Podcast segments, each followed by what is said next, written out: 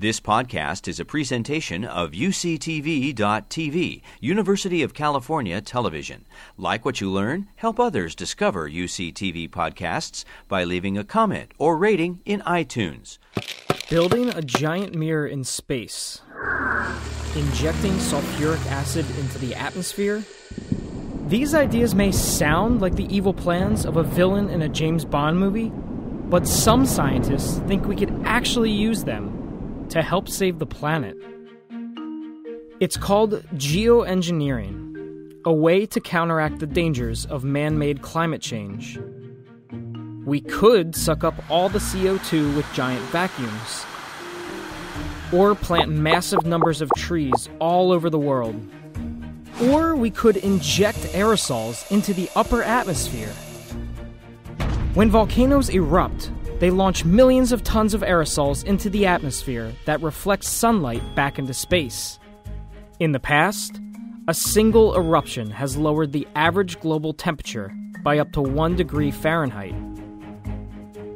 So, if we could just reproduce volcanic eruptions, we'd reverse the damages of climate change, right?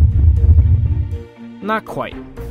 Our study found that geoengineering would be an ineffective way to mitigate the damages that climate change poses to agricultural production.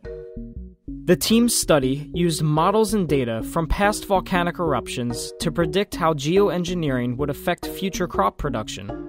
We calculate that the Pinatubo eruption in 1991 reduced sunlight by around 2.5% in the year following these massive volcanic eruptions, crop yields around the world decreased, likely due to this shading. The cooling that geoengineering provides reduces the damage from extreme heat to crops. On the other hand, geoengineering reduces the amount of available solar energy that crops have to grow, and so that is what causes the damage. What we found in our study was the benefits of cooling are washed out by the damages from shading. Unsure of how effective geoengineering could be, the researchers can offer some direction to battle climate change.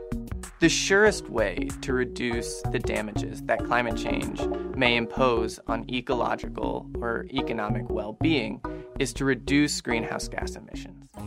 You've been listening to a podcast by University of California Television. For more information about this program or UCTV, visit us online at uctv.tv.